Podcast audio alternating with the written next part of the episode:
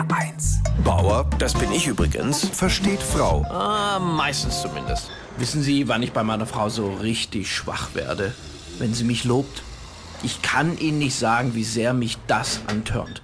Also wenn ich so einen Satz höre wie, Mensch Stefan, wie hast du nur das ganze Geschirr in die Spülmaschine bekommen?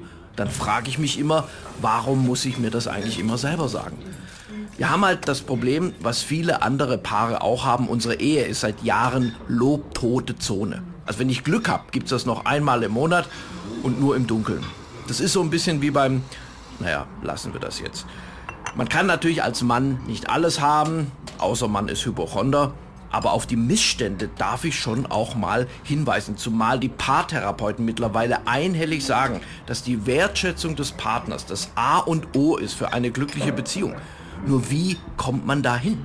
Viele Männer versuchen ihre Frau jetzt eifersüchtig zu machen und sie damit quasi zur Wertschätzung zu zwingen. Und das, meine Herren, geht immer in die Hose. Kürzlich hat mir bei Facebook zum Beispiel eine junge Frau geschrieben, ich würde aussehen wie 16. Und ich sage Ihnen, das hat mir so gut getan. Ich habe das Postwenden meiner Frau erzählt und die sagte, das war nur ein Zahlendreher. Aber warum kann sie mir das nicht mal lassen? Und ich habe dann auch mal mein Herz ausgeschüttet und habe gesagt, Schatz, ich brauche ab und zu mal ein Kompliment für mein Seelenheil. Und sie, wie, soll ich dich jetzt etwa loben, wenn du es gar nicht verdient hast? Und ich, ganz ehrlich, ja. Und dann sagte sie, ja, du lobst mich ja auch nie. Und dann war mir klar, dass vielleicht auch von meiner Seite mal ein bisschen mehr kommen sollte.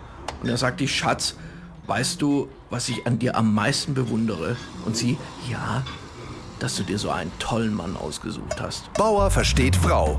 Auch als Podcast auf hr1.de. HR1, genau meins.